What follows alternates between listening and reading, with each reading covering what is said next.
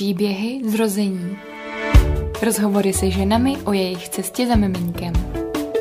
Pro mě vlastně asi nej, jedno z největších utrpení v té porodnici byly ty monitory, které nebyly bezdotykový, bezkontaktní, nebo jak to říct. A musela jsem být každý dvě hodiny vlastně na nich připojená, aby zkontrolovali miminko. A to bylo hodně nepříjemné, protože jsem prostě nebyla schopná ležet.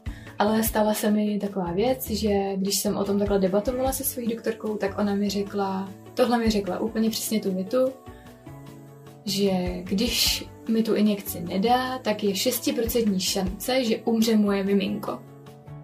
Ono právě někteří muži, co jsem slyšel, tak se bojí, že kdyby byli u porodu, tak to nějak změní ten vztah, nebo že to změní to, jak oni vnímají tu ženu, že už je pak nebude třeba fyzicky tak přitahovat. A mě to vlastně tak nepřišlo. co? Jak to máš? Dobrý pořád.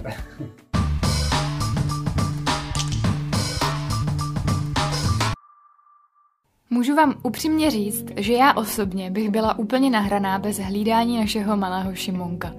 Díky možnosti hlídání vznikl i třeba tento podcast a já jsem za tu možnost nesmírně vděčná. No a co vy, nehodilo by se vám pár hodin týdně navíc? Nebo třeba klid na práci z domova? Můžete zvážit taky hlídání svých dětí. Nejsnáz podle mě najdete hlídačku na webu hlídačky.cz, což je projekt, který mimo jiné podpořil finančně vznik této epizody. Hlídačku si můžete vybrat podle sympatií a na poprvé třeba při hlídání zůstat doma anebo společně vyrazit na procházku. Kromě toho tam můžete taky najít paní na úklid, což se hodí mimochodem i když ještě nemáte děti. Hlídačky CZ vytvořili pro vás posluchače mimořádnou nabídku, stačí, když u nich na webu zadáte kód zrození a odemkne se vám členství s dvojnásobnou porcí kreditů. Dejte mi pak vědět, jak jste čas navíc využili a já hlídačkám moc děkuju za podporu.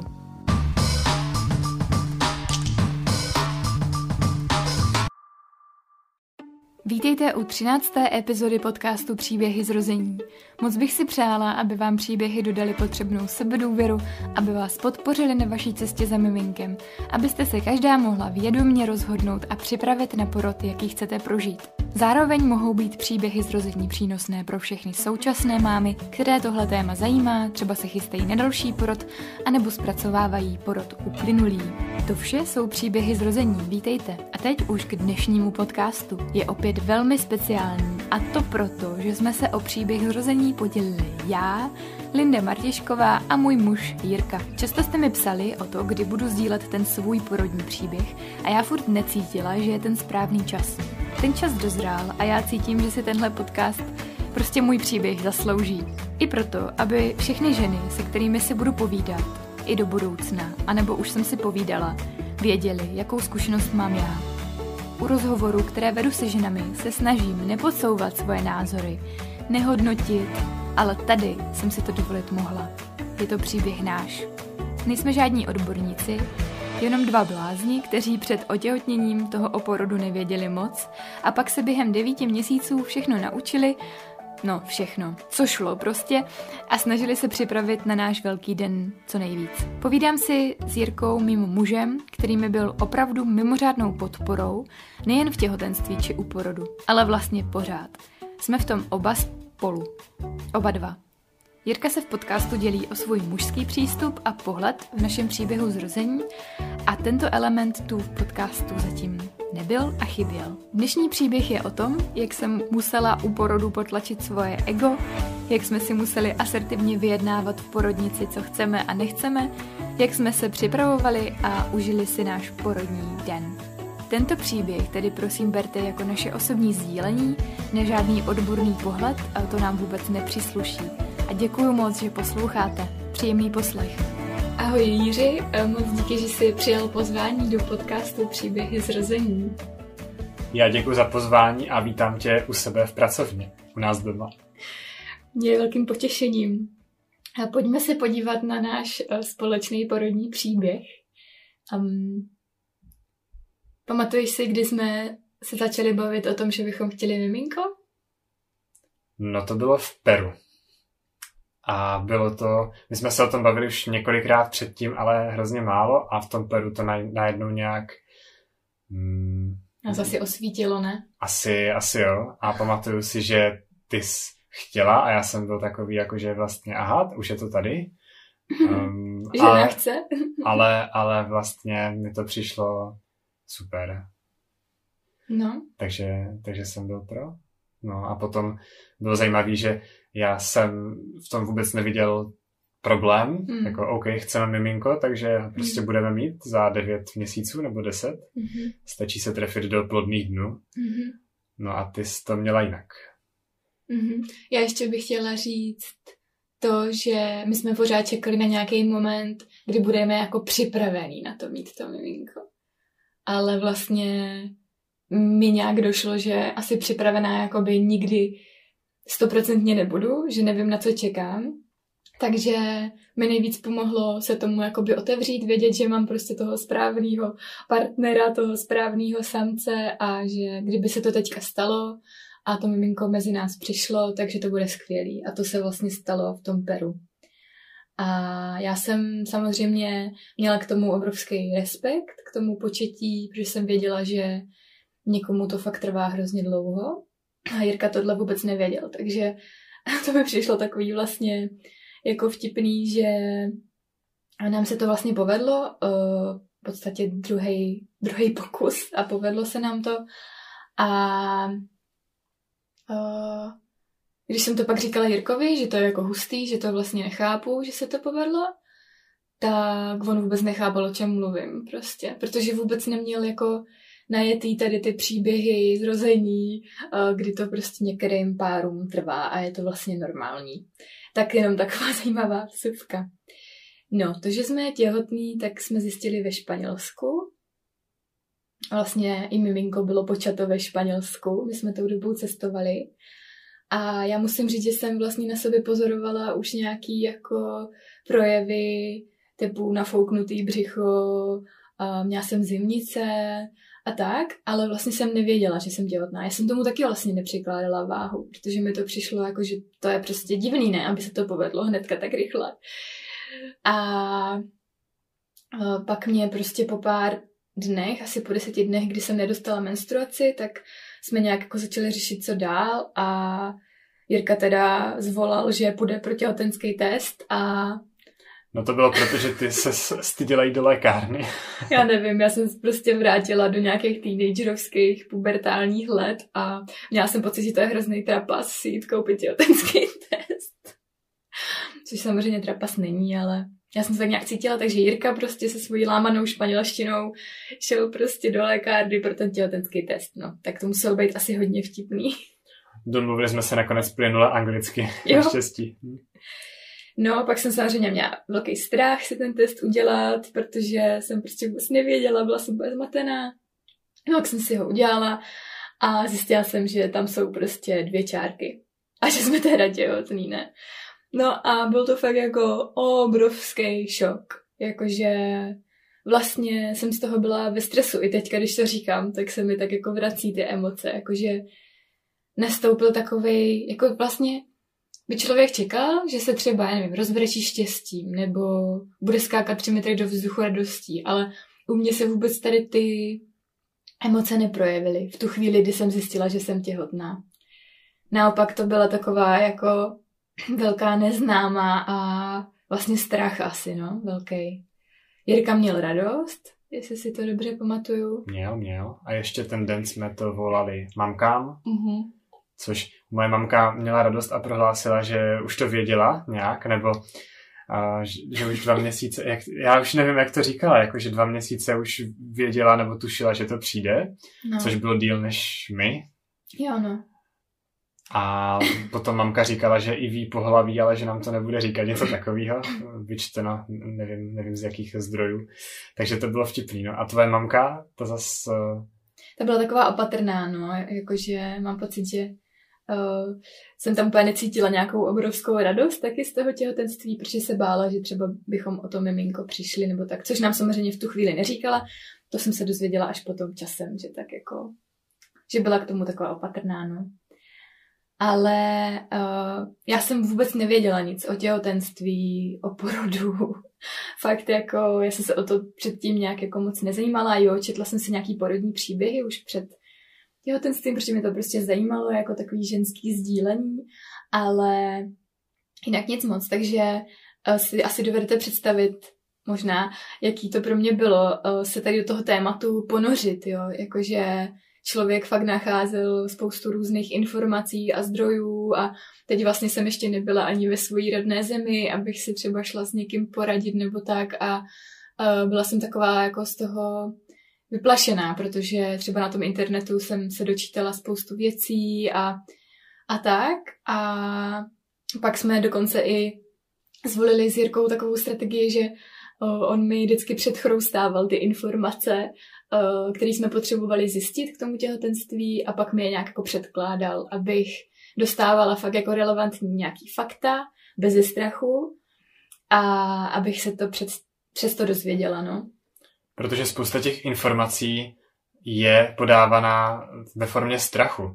Typu, může se vám stát to a to a to, což zní velice fakticky na jednu stranu, ale na druhou stranu to má potom ten efekt, že ta žena je vystrašená, vystresovaná, neříkám, že si to psychosomaticky přivodí, to asi ne, ale opravdu pro tu psychiku to je zbytečná zátěž. Hmm. A najít zdroje, které byly zároveň podporující, že no, třeba no, to tam... bylo fakt těžký, no. Jo, že by v těch zdrojích bylo napsané, hele, jako může se stát tohle, ale většinou je to úplně v pohodě, pomáhá, já nevím, teď mě napadá dýchat, něco, jo, hmm. tak takovýhle zdroje bylo těžký najít a popravdě ani teďka bych nedokázal vyjmenovat, ne. kde jsme vlastně takovéhle informace hledali, Hmm. takže vlastně proto jsem předchroustával Hmm. aspoň ze začátku mě ty informace, dokud to bylo takový křehký. Hmm. Já chci ještě říct, že ta radost z toho těhotenství a z miminka se dostavila časem.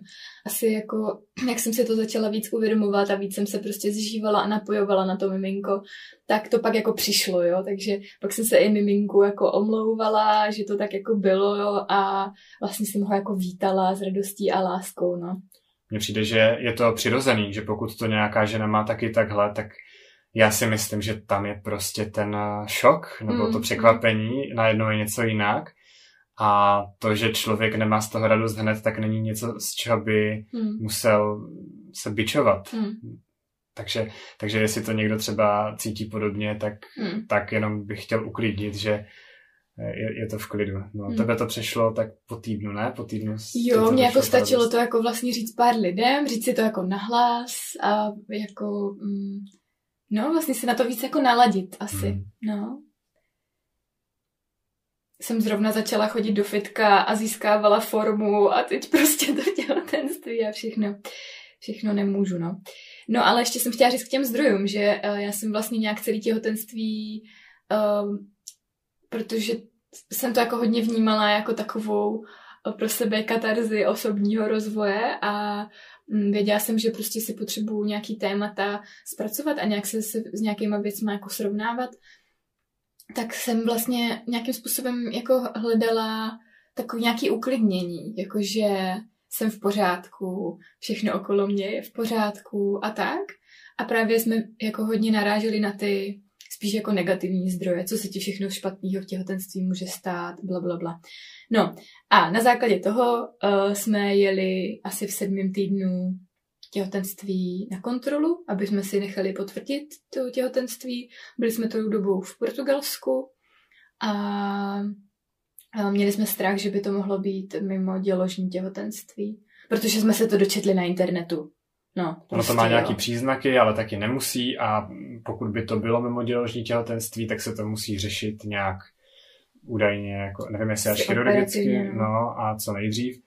Takže fakt nám dávalo smysl na tu kontrolu jet. Hmm. A Takže- to už bych třeba teďka neudělala, protože prostě mám pocit, že to bylo vlastně takový jako začátečnický uh, přehnaný trochu. Jako já v tu chvíli mě to uklidnilo. Já no, vím. Tak počkej. Ty bys to udělal, ale já ne. No, to je No každopádně potom na té kontrole Linda poprvé slyšela bušit srdíčko, srdíčko. to bylo krásný. No. Bylo krásný. Tak jo, tak se pojďme podívat na to, jaký jsme měli těhotenství dál. A ty si o mě krásně pečoval celý těhotenství, tak tím bys mohl inspirovat jiné muže. Co já už jsi nevím, dělal? Já už nevím, co jsem dělal. Možná spíš řekni, co ti bylo, co, co ti Tak utkvělo v mazal paměti. si mi bříško každý večer. Jo, to je dobrý. No. Mluvil si na bříško. Hmm. To bylo hezký, no. Ono to těhotenství je takový, dokud třeba to miminko nezačne kopat nebo tak, tak je to takový možná, že tomu třeba člověk tolik třeba nevěří do té doby, jo, ale i tak vlastně jsme se snažili celý těhotenství uh, s miminkem komunikovat, uh, já jsem mu zpívala každý večer u kolébavky a povídali jsme mu a to mazání břicha, no to byl takový náš jako rodinný rituál. A zároveň prostě Jirka byl pro mě opora a když jsem potom i ke konci těhotenství měla takový jako neposedný nohy, ono to souviselo podle mě s nedostatkem hořčíku, protože ačkoliv mi ho naordinovali asi v sedmi měsíci těhotenství, tak pak před porodem už se nemůže brát, tak jsem potom z toho měla takový jako neklid v nohách, tak to mi Jiřík masíroval nohy a, a byl tam pro mě, když jsem takhle potřebovala, no. Jinak jsme se na porod docela dost připravovali, že? Brali jsme to jako... Hmm, vlastně to pro nás bylo takový až, jako bych řekla, vzrušující uh, si zjišťovat nové informace. Jak, jsme o té, jak jsem zmínila už, tak jsme fakt vůbec nic nevěděli. A byli jsme na kurzu hypnoporodu, který nám hodně pomohl. Byl to víkendový kurz a tam jsme se učili různé relaxační uvolňovací techniky a zároveň jsme se poprvé uceleně dozvěděli, jak ten porod vlastně probíhá a co čekat. No a taky po té psychické stránce to bylo moc krásný, protože to, to bylo hodně podporující. A sice jsme se dozvěděli něco málo o tom, o těch komplikacích, ale primárně to bylo o tom, jak mít právě tu psychiku vyrovnanou a pozitivní, protože to při tom porodu hodně pomůže té ženě se uvolňovat. Mm-hmm. A zároveň pro mě jako pro muže bylo hodně dobrý, že jsem tušil, co čekat a s čím Lindě pomáhat. Prostě proto, že potom u toho porodu to nebyl až takový šok. Jako samozřejmě do jisté míry ano, ale jinak bych tam možná byl víc ve stresu nebo víc panikařil. A k tomu se ještě dostaneme k tématu muž u porodu. Jo? Mhm. Ale třeba už jenom taková věc, jako že uh, být v klidu při tom řízení a při cestě do porodnice. že člověk fakt nemusí jet uh, stovkou přes uh, obec a opravdu má čas hlavně u toho prvního porodu, kdy to jde třeba pomalej než potom u toho druhého, tak když člověk dokáže nějak vypozorovat, v jakém stádiu ten porod je podle uh, kontrakcí třeba a tak, tak prostě může být aspoň trochu v klidu. Kdyby jsme tyhle informace ne- neměli, tak si myslím, že řídím mnohem víc ve stresu a, a bylo by to horší. Takže už jenom kvůli takovým drobnostem je fakt dobrý se na ten porod podle mě mm. připravovat. A ten hypnoporodní kurz, aspoň ten náš, tak právě byl velice takový dobrý, pozitivní zdroj těch informací. Jak jsme tady na začátku mluvili o těch zdrojích, tak tohle mm. byl mm. zdroj, který, který byl za mě nejlepší. Mm-hmm. Akorát jsme na ten kurz šli vlastně poměrně pozdě, že? Kdybychom možná šli trochu dřív. Byl to nějaký 35. 4. týden těhotenství. Um, což jako tam tak ty ženy byly, jako podobně, ale klidně bych šla dřív, jako přesně pro takovýto naladění se, pro ty zdroje a co, odkud dál čerpat a tak, takže klidně jako ale pořád to bylo v pohodě. Pořád jo. cvičit dechové cvičení, tak ty dva měsíce, i kdyby to byl měsíc, tak pořád to bylo dost času. Hmm. Já jsem ještě uh, v těhotenství měla nějaký jako pobolívání v pánvi. Uh, údajně, jak už to miminko se stupuje trochu níž, tak prostě to jako bolí, takže jsem třeba měla problémy uh, občas jako chodit i, že, že jsem se nemohla moc jako namáhat. No a šla jsem tedy na uh, těhotenskou fyzioterapii, jestli se tomu tak dá říct. A to mě třeba taky jako hodně uklidnilo a to byla úplně taková pro mě fakt jako nádherná uh, nádherný setkání s tou paní fyzioterapeutkou Radkou Tomáškou, já to klidně řeknu, protože to je fakt úžasná žena, která mě prostě zkontrolovala po té fyzické stránce, řekla mi, že jako moje tělo je v pořádku a uh, dodala mi prostě neskutečný jako klid a pohodu pro další těhotenství a to bylo nějakým třeba 23. týdnu, kdy jsem tam za ní byla a fakt jako jsem si to jako nesmírně užila, takže to bych třeba chtěla poradit jako ženám v tom těhotenství, aby si vyhledávali takovéhle věci a, a kterým jako dělají radost, který je vlastně opečujou, protože neopečují už jenom o sebe, ale i o to miminko uvnitř a uh, já jsem se to takhle snažila brát a občas jsem na takhle někoho jako narazila, kdo mě takhle nějak jako podpořil, no. Já myslím, že cokoliv, co člověku pomůže po té psychické nebo i fyzické stránce, tak je fajn. Třeba mluvit právě na to bříško a říkat si, že to miminko ví, kdy má přijít na svět, což potom, když se narodí a člověk jako vidí na jednu stranu, jak je dokonalý, na druhou stranu, že prostě fakt leží a, a jako nic moc neumí po porodu, tak si myslím, že to je jako dost nadnesený, že by věděl, kdy má přijít na svět, že spíš zpětně věřím moudrosti těla té ženy. Ale je to krásný to říkat tomu miminku, že prostě, mm. jo, Šimonek ví, kdy má přijít na svět a Šimonku, klidně tam ještě vydrž, nebo klidně už pojď. Mm. To je moc pěkný a pomáhá to, takže určitě to je podle mě cesta. Mm.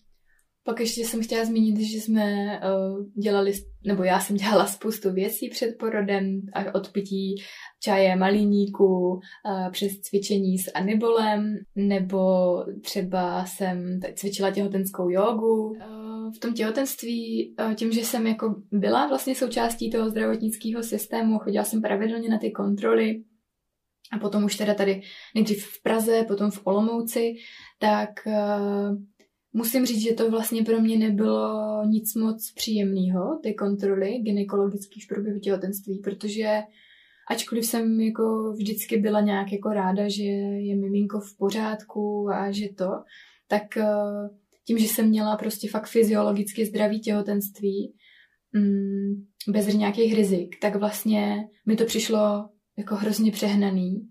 I to strašení jako mm, ze strany uh, těch doktorů mi taky přišlo prostě přehnaný a uh, takže vím, že třeba do budoucna bych k tomu chtěla zaujmout trošku jiný postoj, abych jako byla v klidu, že je miminko v pořádku, ale abych zároveň uh, prostě já byla v klidu a nebylo to jako tak moc v mých očích, jako to bylo. A co se třeba ještě uh, mně stalo v těhotenství, tak uh, já mám jinou krevní skupinu než partner, než řík. A to obnáší to, že mě chtěli imunizovat, eh, protože mm, pokud by miminko mělo jinou krevní skupinu než já po partnerovi, tak by ho moje tělo mohlo vyloučit jako parazita, pokud by došlo k nějakému vnitřnímu krvácení už v průběhu těhotenství. A proti tomu se vlastně jako píchá injekce. No a mě, protože jsem taky taková jako přirozená bytost, tak to bylo prostě, jako nechtěla jsem to.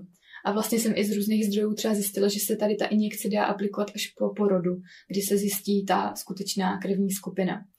Ale stala se mi taková věc, že když jsem o tom takhle debatovala se svojí doktorkou, tak ona mi řekla, tohle mi řekla úplně přesně tu větu, že když mi tu injekci nedá, tak je 6% šance, že umře moje miminko. A já úplně jsem prostě na ní jako koukala. Jakože jestli jakože to přece mi takhle nemůže říct, jako. Prostě mě to přišlo úplně manipulativní a vůbec mi to nepřišlo teda v pořádku. Ale uh, prostě jsem samozřejmě jí poslechla jako tu autoritu a nechala jsem si tu injekci prostě v tom těhotenství dát. Ono to samozřejmě vůbec nebylo, o to prostě vůbec nejde, tady jde prostě o ten princip a o tu manipulaci, se kterou se mnou ta doktorka jednala. Já no. tam vidím dvě možnosti. Buď ta doktorka neumí používat citlivě slova tady vůči pacientkám a prostě to řekla takhle necitlivě. Ono to totiž ani není pravda, že jo? To je, když to vezmeš matematicky, tak pokud těch 6% je podloženo nějakýma datama, tak je to statistika. Jo? V 6% případů se děje něco, že, ale to vůbec neznamená, že, v 6, že se 6% pravděpodobností zrovna tobě umře miminko tam přece je spousta dalších nějakých aspektů proměných a tak dále. A když to řekne takhle, hmm. tak eh, je to hodně necitlivý a člověka to vystraší. Takže jedna možnost je, že ty slova nepoužívá citlivě a, a nedělá to vědomě. A druhá možnost je, že prostě hm, tě chtěla dotlačit k tomu výkonu, protože třeba za to má nějaký body no, nebo přesně nebo... tak. To si myslím, že byla ta cesta. Protože jsme potom měli třeba konzultaci soukromou s jednou porodní asistentkou a ta nám prostě řekla, že třeba v jednom létě uh, došly tady ty medikace a tak se to prostě nedělalo. A dělalo se to až prostě těm ženám fakt jako po porodu, když se vidělo, že to je nutný, jo, takže jsem se prostě tak, jsem docela narážela tady na ten zdravotnický systém, to samý třeba s těhotenskou cukrovkou, protože když jsem šla na ten test, eh, kdy se tam vypije ten sladký rostok, tak mě ani k tomu testu nepozvali, protože jsem měla vysokou hladinu cukru o jeden ten bod, takže mi nemohli ten test jakoby udělat. A, ale rovnou už mě zařadili do kolonky, že mám těhotenskou cukrovku, jo, což je prostě úplně totálně absurdní. Ještě třeba před dvěma lety byla ta hranice tady na ty body úplně jinde, to je jedno. Každopádně uh, třeba ten fakt, že cukr v krvi se zvedá i třeba stresem a já jsem třeba byla z toho tak nervózní, tady z toho uh, vypití toho roztoku a to, že musím někam jít prostě v 5.30 ráno na lačno, uh, tak jsem vlastně jako i podle mě kvůli tomu měla vysoký ten cukr, jo, protože jinak s cukrem nemám žádný problém. No, a, ale jenom tak jako nebudu to nějak víc rozvádět tady tu story s cukrovkou, ale uh, stalo se to, že mě fakt poslali na diabetologii a já jsem asi čtyřikrát během těhotenství byla tam a vlastně asi čtyřikrát jsem si měřila uh, cukr v krvi um, pomocí toho měřiče, glukometru. glukometru a prostě vždycky mi ty výsledky vyšly jakože dobře, že jsem prostě neměla tu hladinu nějak vychýlenou, ale prostě tady v tom zdravotnickém kolosu a systému už jsem prostě spadla tady prostě do té jako kategorie, do té nálepky žena s těhotenskou cukrovkou. Přitom to bylo pouze podezření na těhotenskou cukrovku. A vlastně mi to potom, proč to taky zmiňuju, dělalo mi to potom obtíže i před porodem a v porodnici prostě, protože mě tam pořád takhle nálepkovali a přitom tam pořád bylo to podezření. No. Ona to totiž ještě podělala ta doktorka, o které jsem mluvila, jak mě trošku manipulovala, a tak uh, ona mi do těch výstupních papírů pro porodnici nenapsala, že to bylo podezření na těhotenskou cukrovku, ale napsala mi, že, že ji mám. Takže prostě jako fakt to bylo, fakt to bylo hrozný. No. Furt jsme to všem vysvětlovali, že ji nemám, že jsem v pořádku a přitom prostě, no fakt. My jsme potom jezdili totiž na ginekologii na kontroly už do té porodnice a tam byl po každé jiný doktor, když jsme no. tam přijeli my. Takže třikrát jsme to, hlavně já teda, jsem vysvětloval tu story, jak to teda je a zdůrazňoval jsem, že to je jenom neprokázaný podezření na tu těhotenskou cukrovku a fakt neprokázaný díky tomu glukometru a návštěvám na té diabetologii. A... My jsme se to fakt snažili nepodceňovat, jo? že ta těhotenská cukrovka fakt není legrace a může to být fakt zátěž pro to dítě. Vůbec jsme to nezlehčovali, tu situaci, ale Jenom chcem poukázat na to absurditu toho systému. Poté, co jsem to vysvětloval už snad po druhé nebo po třetí, tak ten doktor tam teda dopsal, že to je VS, což lékařská zkratka, nevím, co to znamená, asi latinsky, ale, ale je to jako v podezření, že to není ta diagnoza, ale je to jenom podezření na tu diagnozu, což byl ústupek, ale samozřejmě to pořád neřešilo ten problém, protože i tak na těch dalších kontrolách tak zase se toho chytali mm. a mělo to potom ten efekt, že nám vlastně řekli, že uh, když, do, když budeš přenášet že do 41 plus 0, mm-hmm. přenášet v úvozovkách, že termín porody je 40 plus 0, jako 40 týdnů mm-hmm. a běžně prý podle nějakých asi jako doporučených postupů se uh, je, je v klidu přenášet do 41 plus 3, ale když máš těhotenskou cukrovku, tak je to jenom do 41 plus 0 a potom ti doktoři chtějí vyvolávat porod. Hmm. Jako to byla pro mě taky docela studená sprcha, protože já jsem celou dobu žila v tom, že je v pořádku porodit do 42 plus 0. A že prostě, jo, to, to bylo pro mě taky úplně jako, co to sakra je, jako tak já to beru tak, že oni mají nějaký doporučený postupy a chrání se, protože pak už se no. to riziko zvedá, co jsme slyšeli, ale nejsme doktoři, tak eh, potom 42 plus 0 už se to riziko zvedá, ale mm. do té doby ještě ne, mm. nebo ne tolik, aby, mm. aby to stalo za umělý vyvolání porodu, mm. ale to samozřejmě jako nejsme doktoři, takže... Nejsme to vůbec jako... Ale, ale brali jsme to tak, že vlastně když byla Linda ve 40 plus 4 třeba, tak najednou mít ten deadline už jako za tři dny, hmm. tak to je dost stresující. Bylo to strašně nepříjemné. A ten no. stres úplně nepomůže. Ne, to je to poslední, co chcete v tu chvíli, no. A vše, vlastně to bylo všechno kvůli tady té pitomé těhotenské cukrovce, kterou jsem já neměla, jo. Takže fakt jako úlet. Ještě si pojďme zastavit u porodního přání, protože jsme taky hodně řešili.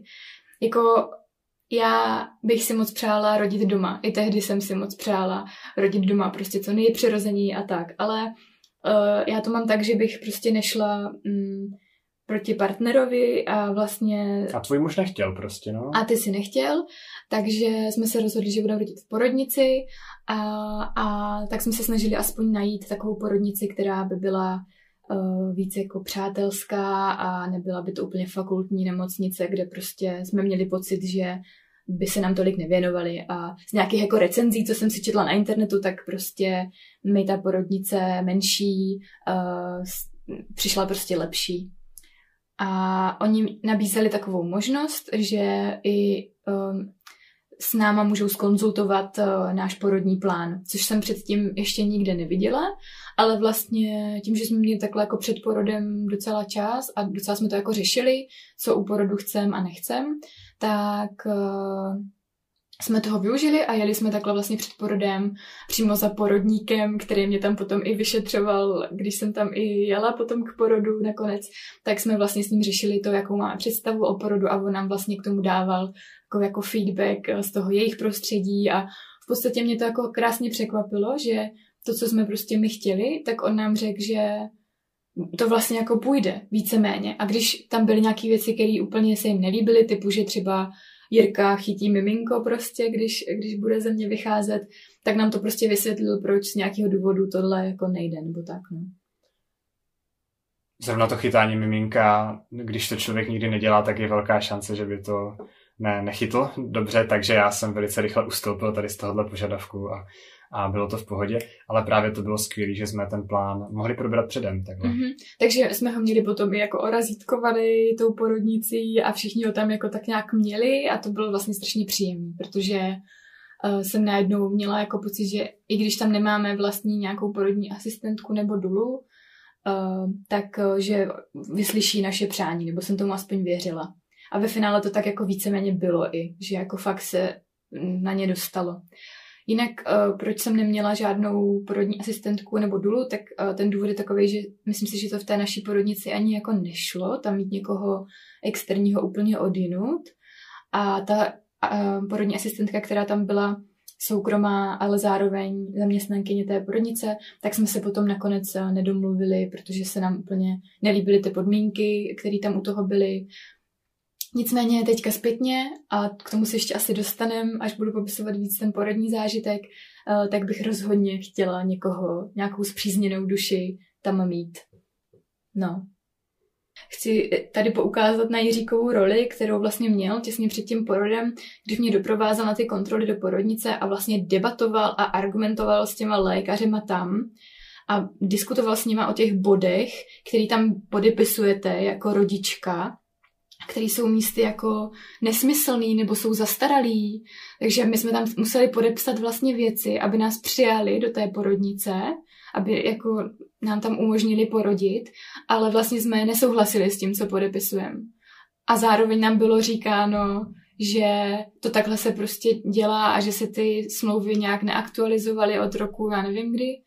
Ale to je prostě neomlouvá, prostě to bylo celý takový divný. A Jirka tam byl právě uh, měl jako takovou nepsanou roli ohledně toho zákona porodního a fakt jako já jsem prostě to, já bych toho nebyla schopná jako před tím porodem tyhle věci řešit, takže jsem byla moc ráda, že tam byl a že uh, debatoval s těmi lékaři ohledně těch jednotlivých uh, věcí. Protože my jsme měli nějakou představu, byli jsme ohledně toho sladěný jako pár a tak jsme to prostě jenom tam jako debatovali. No myslím, že jsme se v té porodnici jako hodně zapsali ještě předtím, než jsme tam měli rodit.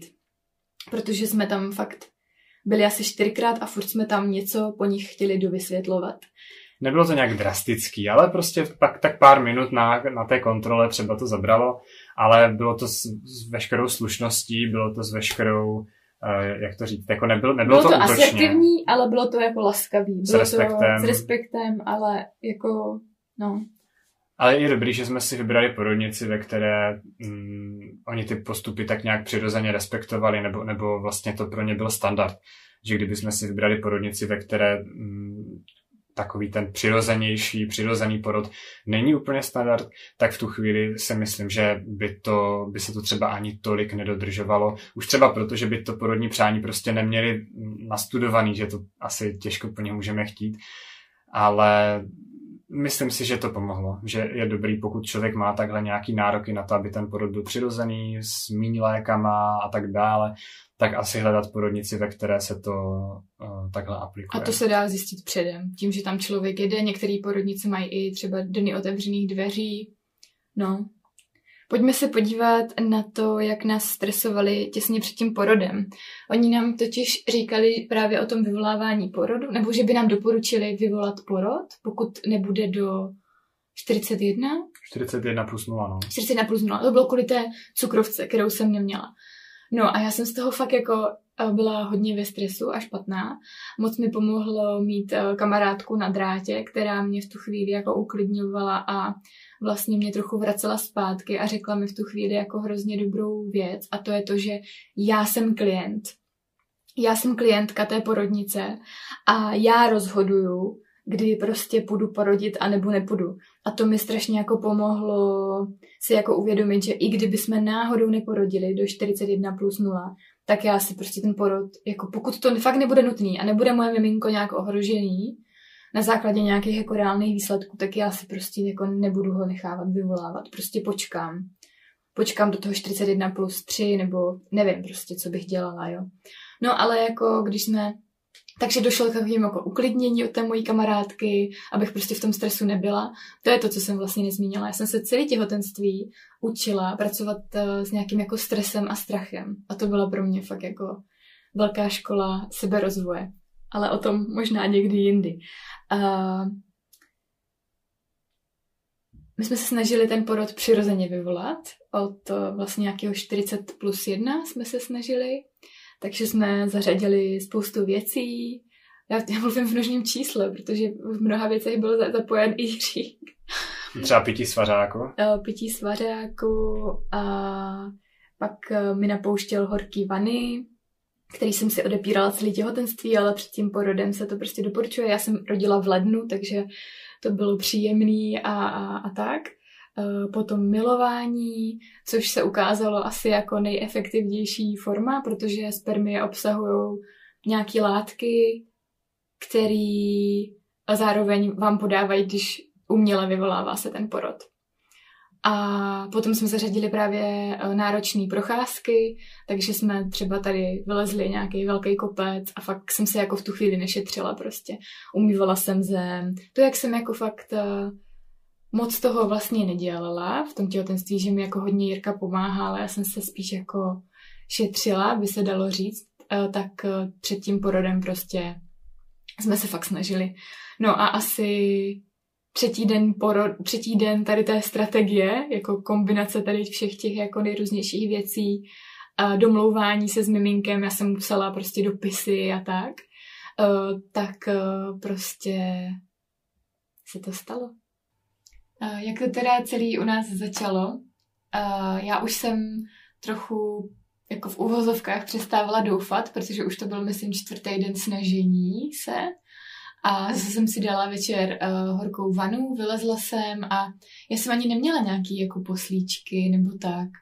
A, takže myslím si, že jsem zase psala Šimonkovi miminku do bříška, jsem psala nějaký dopis, což byla taková moje trochu terapeutická technika, jak se nezbláznit tady z toho čekání, protože to čekání na miminko bylo v mých očích docela dlouhý. A na to, jak to těhotenství uteklo vlastně celý. No a ten večer ale se dělo něco jinak. Ještě teda chci říct, že ten den mě viděla tchýně a řekla mi, že mám břicho hrozně vysoko a že porodím nejdřív za 14 dní. Tak to mě moc nepovzbudilo, no ale opravdu jsem měla to bříško hodně vysoko, no, takový krásný ukázkový. No, každopádně ten večer po té koupeli uh, mi začalo odcházet něco jako hlenová zátka. Uh, na to jsem byla jako připravená z toho kurzu a vlastně jsem si říkala, co jiného by to bylo, jestli jako nějaký výtok nebo co a asi to byla ta hlenová zátka. Ale říkala jsem si, jo, tak dobrý, něco ze mě vytíká, jdem spát prostě, tak zase jsme provedli uh, masáž, masáž bříška, rituál s Jiříkem a šla jsem spát. No a asi jsem usnula, myslím si. A velice rychle jsem se probudila, protože jsem cítila hrozný mokro pod sebou. Mě praskla voda. A Jiřík ještě nespal, on si vedle mě četl. A mě to strašně překvapilo, kolik té vody bylo. Já jsem měla pocit, že prostě to bylo tak 100 litrů vody. no a tak jsme to jako začali řešit, jo, protože se to stalo jako v posteli, kde jsem měla jako odpočívat. A teď jako mě to úplně překvapilo, že ta voda byla taková nezastavitelná, že když už jsem měla pocit, že všechno vyteklo, tak prostě přišla další nálož vody prostě a um, nebylo pochyb o tom, že je to plodová voda a že, že už se teda něco děje. No. Ale z předporodního kurzu jsme věděli, že to nemusí ještě nic znamenat, ale zavolali jsme si do porodnice, že? Kde jsme se chtěli s nima poradit a oni nám řekli, ať přijedem. A my jsme věděli, že rozhodně ještě do porodnice nechcem, že jako ten porod se prostě ještě potřeba rozběhnout. No a tak uh, já si pamatuju, že jsem, já jsem ležela v ložnici, Jiřík si šel lehnout do obyváku a jakože půjdeme ještě teda spát. No a ono by to jako šlo, možná ty si Jiří trochu spal, ale já jsem teda jako nebyla schopná spát vůbec, protože se mi rozjeli už ty kontrakce. No, takže jsem vlastně mohla poprvé aplikovat veškeré uvolňovací techniky v praxi a snažit se ty kontrakce nějak zpracovávat, prodýchávat a tak. A už jsem vlastně měla tu práci v podstatě od té půlnoci uh, nějak jako sama se sebou uh, jako bejt a zvládat to. Ale věděli jsme, že nemůžeme, nebo že to není dobrý jít do porodnice moc brzo, aby, aby jsme tam nebyli moc dlouho zbytečně, tak uh, jsme čekali na nějakou, jak to je, uh, kratší kontrakci? No, myslím si, že jsme čekali na kontrakci delší než 60 vteřin. No. A ty jsi to měla nějak, že jedna byla 40 vteřin, druhá byla minutu 10, něco mm. takového. Mm. A já jsem to nechala na tobě a ty mm-hmm. jsi mhm. rozhodla, že teda to už je dostatečně mm. dlouhá kontrakce a mm. že, mhm. Že pojedem. A byly to asi čtyři ráno, tak nějak. Čtyři ráno, no.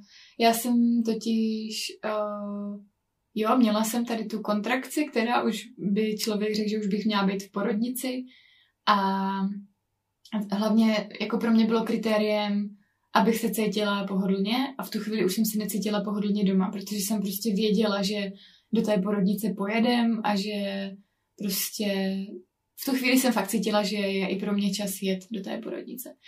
Takže Jiřík zbalil všechny tašky, kterých bylo asi milion, protože jsme se snažili, tím, že jsme věděli, že tam budeme sami v porodnici, že se chceme udělat hezký, tak jsme si fakt jako nabalili spoustu věcí a voný olejčky, aroma mídla, ke kterým jsem byla připravená čuchat, rebozo, co jsme tam ještě měli? Jiřík svačinky nabalil, a měla jsem s sebou i takový jako podsedák meditační.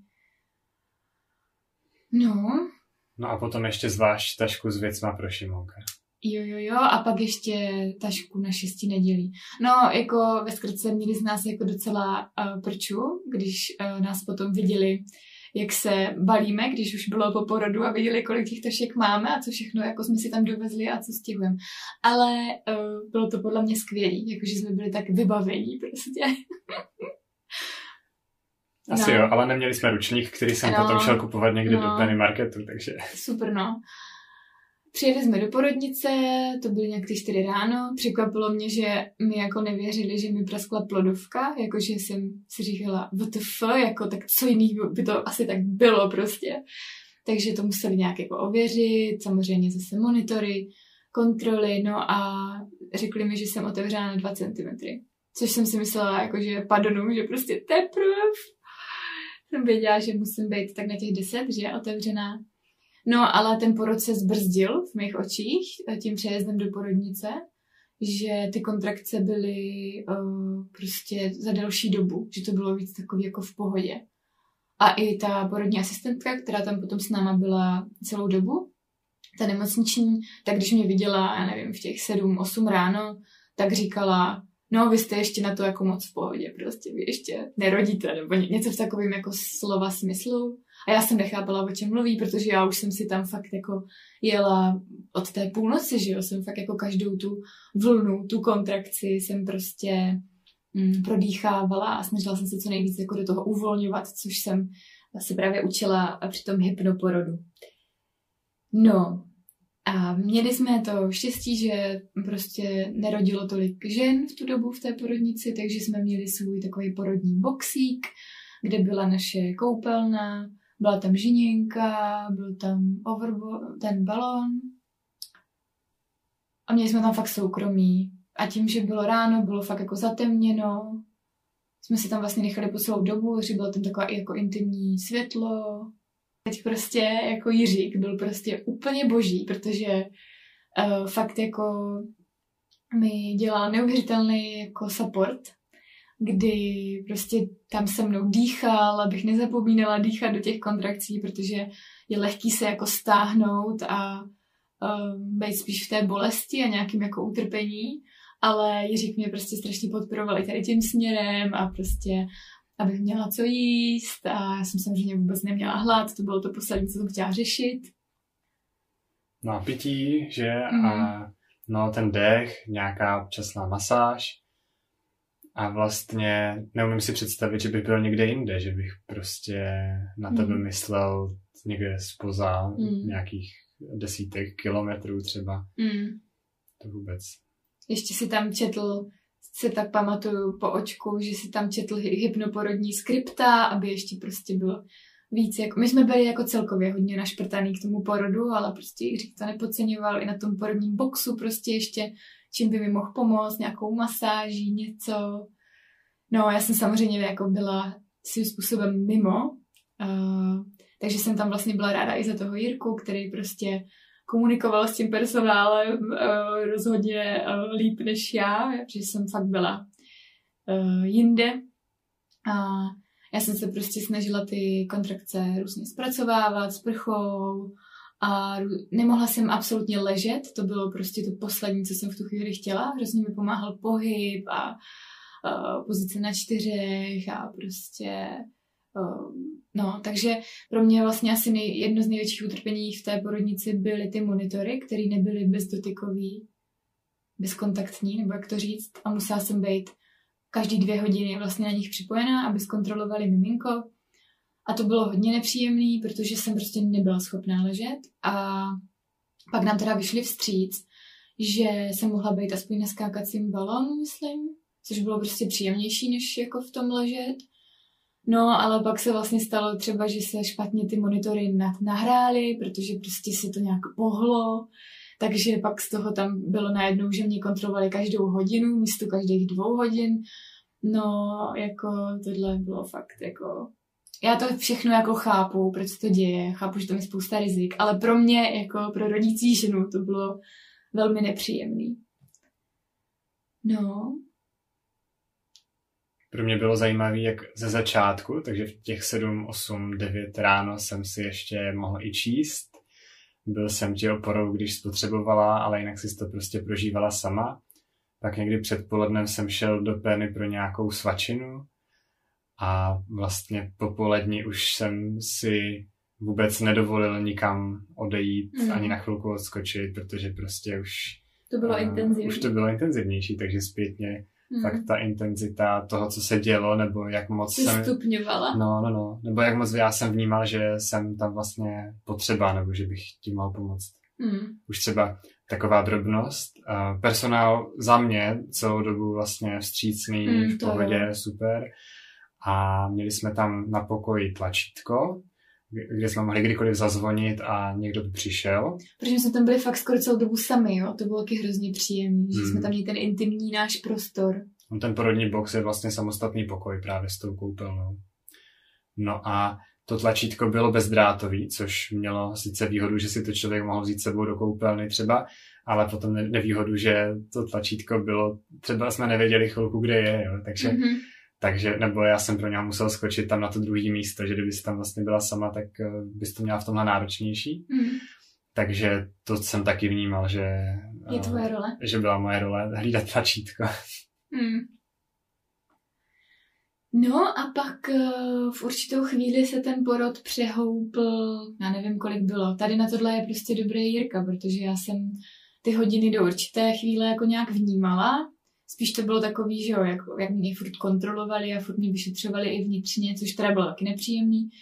Tak uh, mi furt, že jo, říkali jenom 3 cm, jenom 4 cm a já prostě jsem za sebou už měla třeba dvě hodiny jako a bolestí a vlastně jsem si říkala, to není možný jenom prostě, což samozřejmě taky nepřidá člověku, že, když takhle.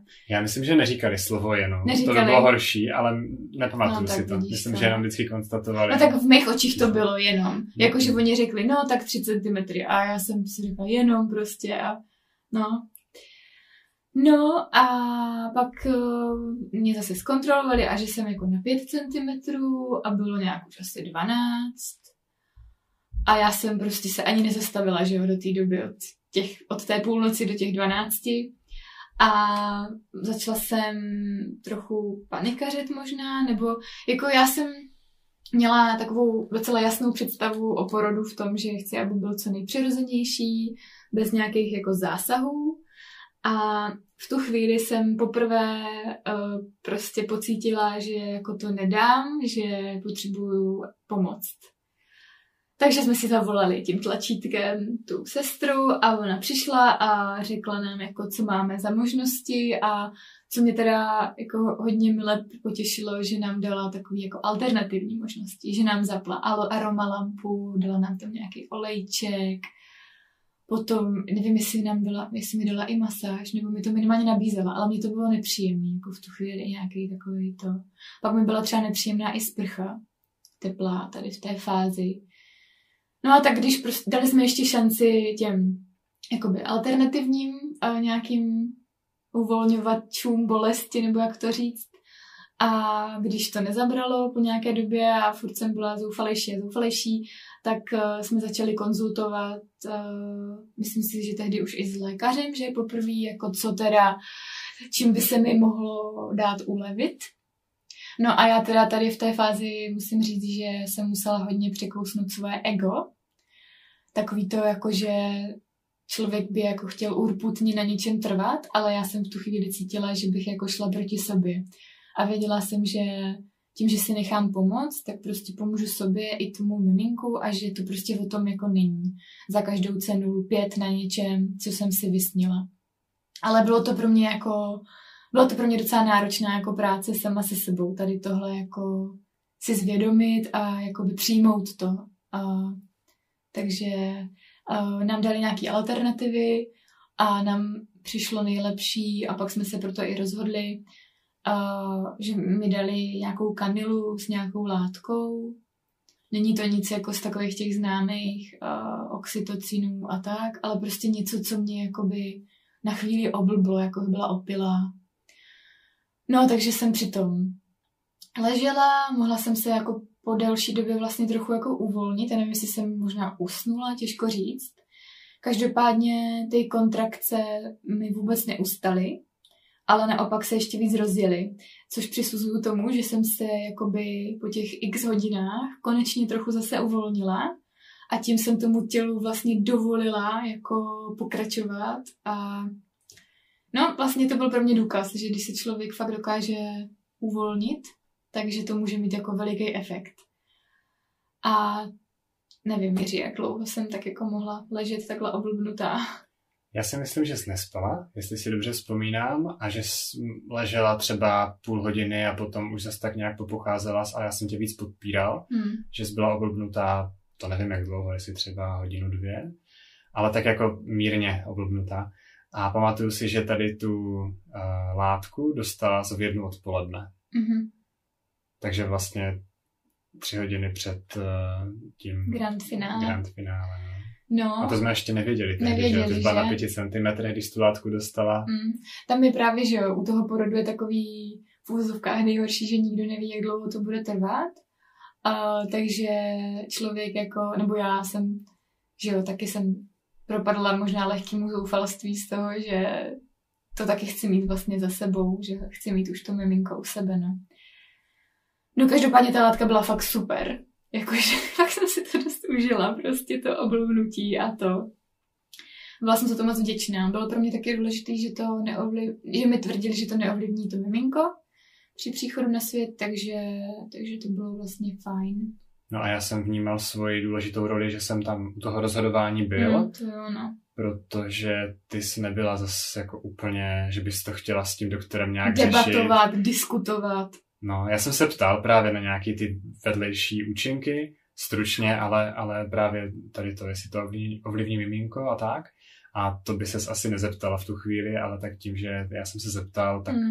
jo, protože ještě druhá alternativa, kterou nám nabídli kromě téhle látky, tak byl rajský plyn, ale ten vlastně by účinkoval jenom, když to člověk dýchá a, a ne poté. A ještě, a nepamatuju si všechny ty aspekty, ale prostě jsme se rozhodli pro tady tuhle látku. Mm. A já jsem vnímal, že fakt jako být tam taková ta chladná hlava, Mm. že to je taky vlastně důležitý. Já jsem si to byla moc vděčná, jako v tu chvíli prostě není, nebo nebyl pro mě prostor jako na debaty s těma doktorama, prostě to jako já jsem byla fakt jinde, no. No a mně se krásně rozjel ten porod, jako ještě víc, že jsem pak byla na nějakých 8 cm a pak už to bylo docela rychlý. A, a pak už jako by to přešlo do té vypuzovací uh, fáze, do té druhé doby porodní.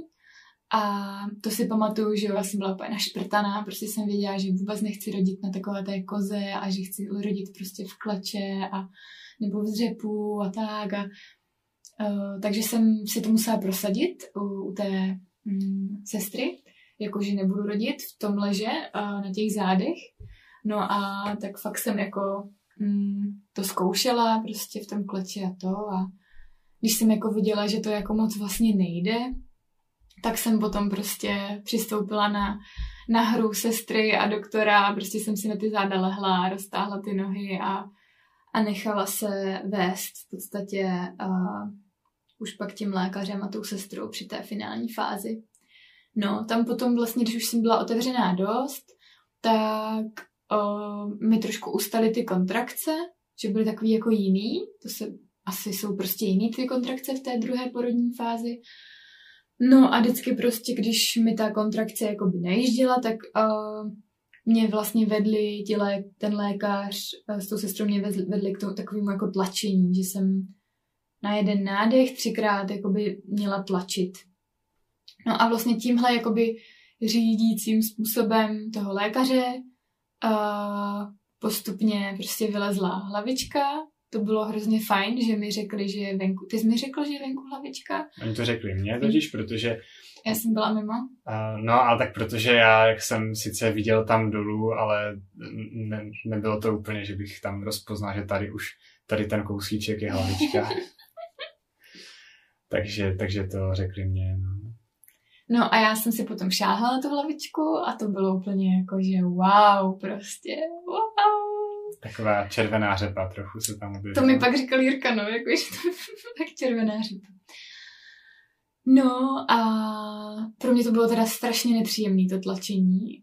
Um, už v tu chvíli to bylo nepříjemné, takže zase tam byla nějaká moje snaha jako říct, jakože si nemůžu tlačit jinak, protože já jsem trénovala přece s tím anibolem a tam se přece vypuzoval ten balónek jako jinak a byla jsem úplně jinak přece naučená to dělat.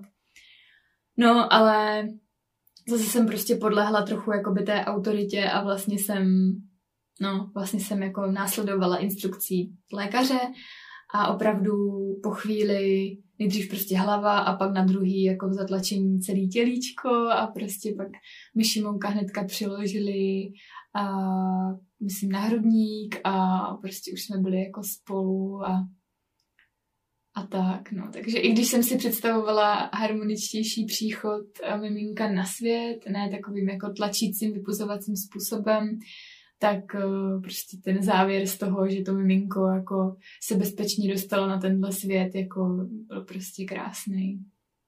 Já jsem v tu chvíli měl se v očích a nemohl jsem ani mluvit. to bylo moc krásný. A z pohledu teda pozorovatele to bylo zajímavé, protože byla teda už hlavička venku a vlastně úplně nehybná hlavička, jak socha, kdyby to byla, fialová nebo růžovo-fialová. A byla nějak natočená na tu stranu, jak to má být.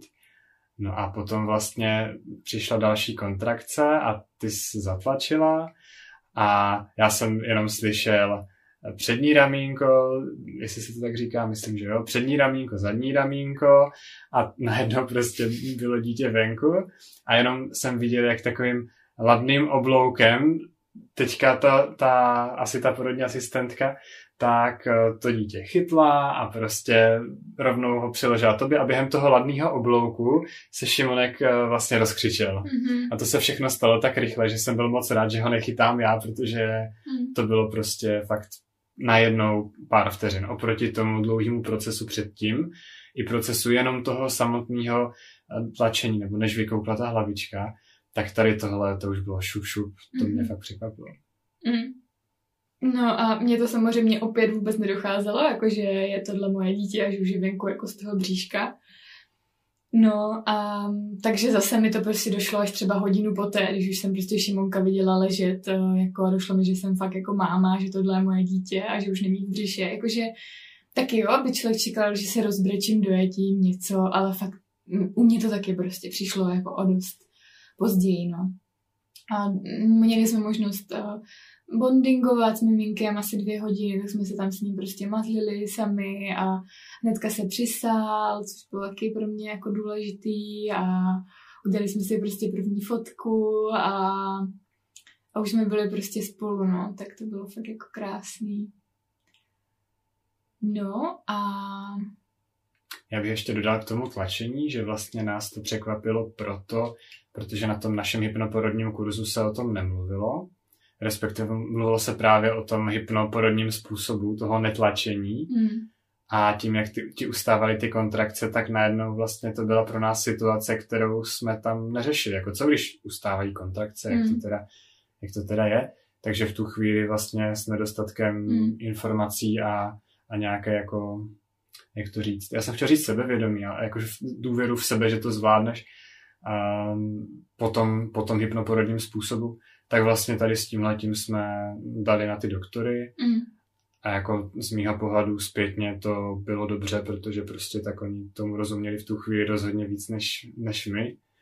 A nevím, jestli jste cítila nějaký Jo, já jsem to cítila po tom porodu vlastně v podstatě ještě do nedávné doby, jo, to, že jsem o tom porodu teďka takhle schopná mluvit uh, bez nějakých jako větších emocí nebo nějaké bolesti, tak je jako nějaký vývoj, protože jsem tohle cítila jako takovou křivdu u toho porodu, jakože, protože jsem se potom dozvěděla, že tady to tlačení je nemocniční rutinní postup. A v mých očích jako u mýho porodu neměl mít místo. Prostě jsem jako měla tlačit, když jsem cítila, že mám tlačit. Ale mm, to spíš beru jako takový feedback pro nás, jako pro naši rodinu, že opravdu příště by bylo fajn tam mít nějakou svoji dulu, svoji porodní asistentku, někoho, kdo to dokáže líp vyhodnotit. My nejsme experti na porody, my jsme rodili poprvé a uh, tohle věřím někdo takhle na podobné vlně, že by uh, nás dokázal jako víc uklidnit a líp vyhodnotit tu situaci, protože samozřejmě jako bezpečí dítěte a mě jako bylo na prvním místě, to je jasný. No. Tak jo, potom nás odvezli na šestinedělní oddělení po té, co jsem pobalil všechny ty tašky, co tam byly. To jo, no.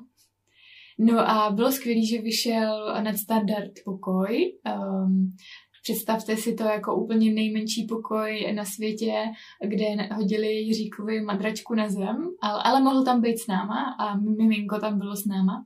My jsme ještě měli v porodním přání, že si přejeme, aby nám miminko nikam neodnášeli, že prostě chceme být celou dobu s ním a to se nám fakt povedlo že i na nějaký úkony a vyšetření, kam normálně miminka odnášejí a pak přinášejí, tak jsme, my jsme všude byli a všechno nám v podstatě prováděli na tom standardním pokoji, že jako párkrát jsme jenom odešli z toho pokoje, že, to, že nám jako vyšli opravdu velmi vstříc.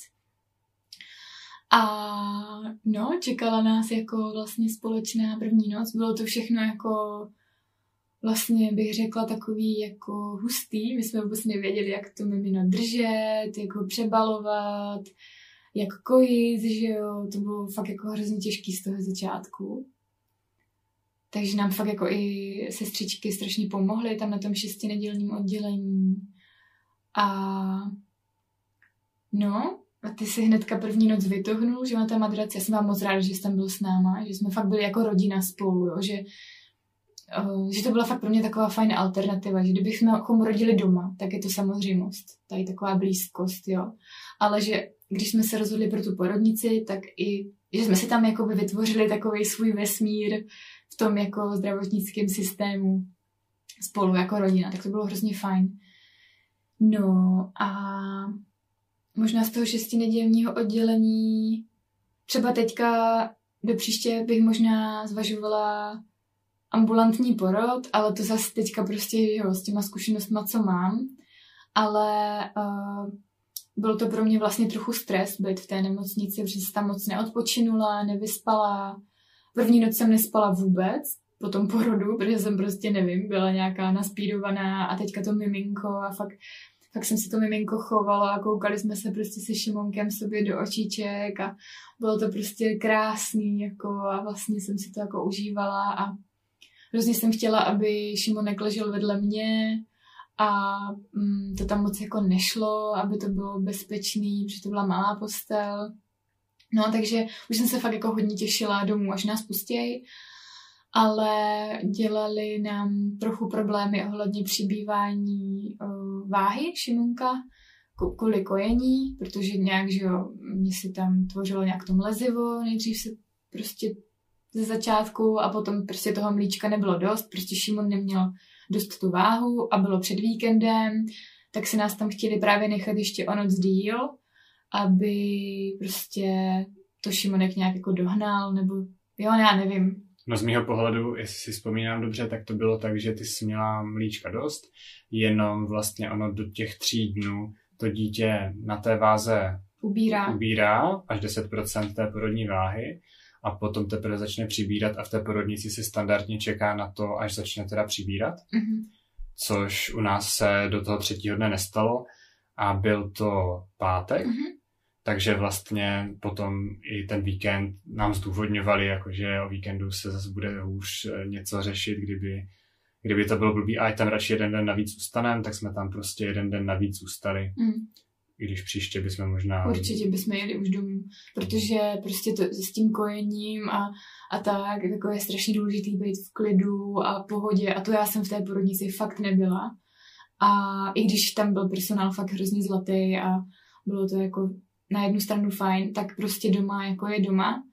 A strašně moc musím říct, že mi pomohla jedna sestřička, Barča, která prostě jednou za mnou přišla a nějak prostě se zeptala, jako můžu a říkám jo a prostě mi jako vlastně zmáčkla to prso a z toho úplně vytřísklo jako spousta mlíka a tím mi vlastně dokázala, že jako jsem schopná kojit, že mám toho mlíka jako hodně a že, že to prostě jenom chce čas. A tím chci říct, že mi vlastně dodala sebe důvěru v tu chvíli, že to si myslím, že je v jsem hrozně důležitý a já jsem jí za to doteď fakt moc vděčná, že díky ní vlastně podle mě kojím, jsem se rozkojila a tak.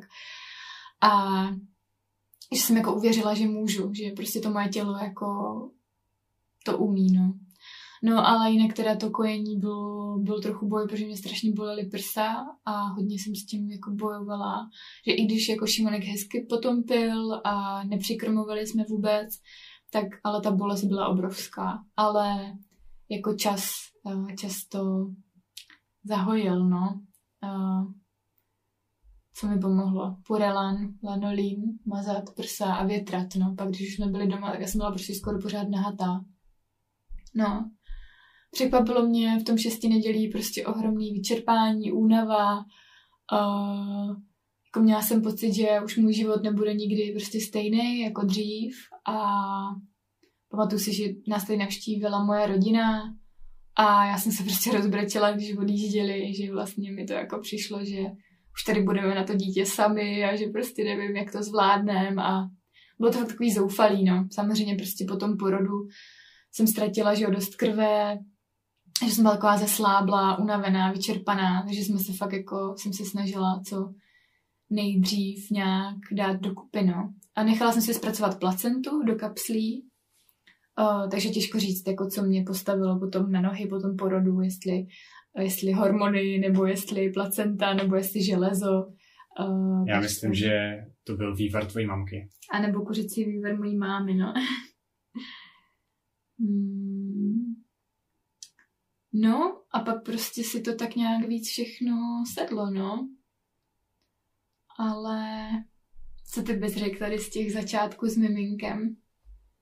Tak Co tě překvapilo? Samozřejmě to bylo celý úplně nový. Já si vzpomínám, jak ze začátku jsme to měli rozdělený, že ty skojila a já jsem přebaloval. Hmm. Já jsem byla fakt vyčerpaná, Jirka mi fakt hodně pomáhal. Já bych řekl, že tebe hodně podpořilo, že jsem tam byl celý ty čtyři dny v té porodnici Mhm. a mě to samozřejmě taky jako dávalo smysl tam Mm. být a líbilo se mi tam být s naším novým miminkem. Takže to si myslím, že, je, že pokud to jde, pokud Mm. si to ten, ten muž dokáže zařídit a pokud to v té porodnici jde, tak, eh, tak jako bych to doporučil. No. Aspoň jako pro nás to bylo hodně, Hmm. hodně velká pomoc. No. Jako já jsem dlouhou dobu tu- po porodu tvrdila, že bych bez Jirky jako neporodila, jo, že fakt jako, To bys asi porodila. no, ale jako jo, měla jsem takový jako pocit obrovské vděčnosti. Mm, Myslím si, že jako asi není nic silnějšího, než jako intenzivnějšího prostě, než zažít jako spolu ten porod eh, s tím partnerem. Takže jsem za to fakt jako moc eh, vděčná, no. Ono právě někteří muži, co jsem slyšel, tak se bojí, že kdyby byli u porodu, tak to nějak změní ten vztah, nebo že to změní to, jak oni vnímají tu ženu, že už je pak nebude třeba fyzicky tak přitahovat. A mně to vlastně Tak co, nepřišlo. jak to máš? Dobrý pořád. Mně přijde, že tam vlastně se to, že to gradovalo tak postupně, že jsem si ani jako vlastně nevšiml nějakého předělu. Že potom už jsem byl s tebou, když tam byla třeba tu hoďku před porodem, před koncem a seděl na tom záchodě a, a prostě byla tam ta krev a tak a vlastně pořád jako Hmm. dobrý, hlavně jsem tě podporoval a no třeba třeba jsem ti občas stříknul tu růžovou vodu na obličej. No to bylo stylem, že Linda prostě a řekla, že, že chce vodu a tak já jsem zase odběhl, přiběhl, stříknul jsem růžovou vodu a dostal jsem vynadáno, že ne, že chce normální vodu na napití. Takže to bylo náročnější trochu. A vlastně potom i při tom samotným porodu, jak jsem měla dostažený ty nohy a tak, tak mě to prostě přišlo jako, že tak to je nějaký speciální stav a už jsem jenom se díval, jestli tam teda uvidím tu hlavičku. Že vlastně mi nepřijde, že by to nějak změnilo tu, uh, tu atraktivnost toho, čeho se ti muži bojí. Hmm. A myslím si, že je asi dobrý, když se ten muž tak nějak jako připravuje, že já když jsem věděl zhruba, co nás čeká, tak jsem byl o to víc v klidu. Ne, ne jako úplně v klidu, protože to je prostě nová situace a trpěl jsem tím, že ti nemůžu pomoct. Hmm. Že ty jsi byla v bolestech a já jsem prostě nemohl nic rozumného udělat, abych tě těch bolestí zbavil. Prostě nešlo to pauznout. Takže to bylo náročné, ale myslím si právě, že kdyby jsme se nepřipravovali, tak je to pro mě ještě mnohem horší. A to potom by mohlo vést k tomu, jak se některé ženy zase bojí toho, že když tam toho muže budou mít, takže on je bude ještě víc stresovat a bude to zvládat hůř než oni. Hmm. Takže si myslím, že na to nám ta příprava pomohla. Hmm. Určitě. Já jsem za tebe moc vděčná. Tak jo, tak já si myslím, že uh, bychom mohli povídat další dvě hodiny o našem prvním roku s miminkem a o prostě víc detailech, ale myslím si, že to takhle stačí. A děkujem, že jste poslouchali. A kdybyste měli nějaké otázky, tak uh, nám napište. Děkuji, že jste tuto epizodu doposlouchali až sem. Jak se vám naše povídání líbilo? Musím se přiznat, že to byl pro mě mimořádný výstup z komfortní zóny, sdílet něco tak intenzivního, intimního, osobního. A zároveň vím a chci sdílet to, že mi trvalo v podstatě 11 měsíců, než jsem byla schopná tohle téma před váma otevřít nebo takhle veřejně nějak sdílet, takže bych tím chtěla i vyjádřit, že klidně si dejte čas, než eh, půjdete sdílet s kýmkoliv svůj porodní příběh, anebo ho nezdílejte vůbec, i to je v pořádku, pokud to tak cítíte. Tak jenom jsem chtěla takový background k tomu dodat, že určitě jsem nebyla připravená ten příběh sdílet, protože jsem si ho sama zpracovávala a to byl určitý proces a chtěla bych se tady tomu zpracovávání porodního příběhu i věnovat podcastu do budoucnosti. Nicméně věřím, že tady to sdílení má smysl a proto jsem to ráda zazdílela a i proto tvořím projekt Příběhy zrození. Pojďme se propojit třeba i na Instagramu, anebo sdílejte své porodní příběhy, další příběhy z období těhotenství, šesti nedělí či raného mateřství pod hashtagem Příběhy zrození Vybrané příspěvky uveřejním v rámci hlavního feedu profilu Příběhy zrození na Instagramu. K podcastu taky existuje facebooková skupina s cílem se ještě víc podpořit, sdílet a inspirovat. Je to takový intimní prostor pro to, co byste třeba na Instagram nenapsali, protože tam ta intimita jaksi chybí, tak přesně pro tady ty účely je facebooková skupinka vytvořená. Vše najdete po naťukání příběhy zrození do Facebooku. Pokud byste chtěli svůj porodní příběh sdílet, ať už v podcastu, anebo třeba článkem, můžete na webu příběhyzrození.cz. Budu ráda, když budete podcast Příběhy zrození odebírat a zanecháte mi krátké hodnocení na iTunes. Ale ještě radši budu, když budete podcast sdílet mezi další ženy, kterým by mohl být přínosem. A já už se těším zase někdy neslyšenou u dalšího příběhu. Linda.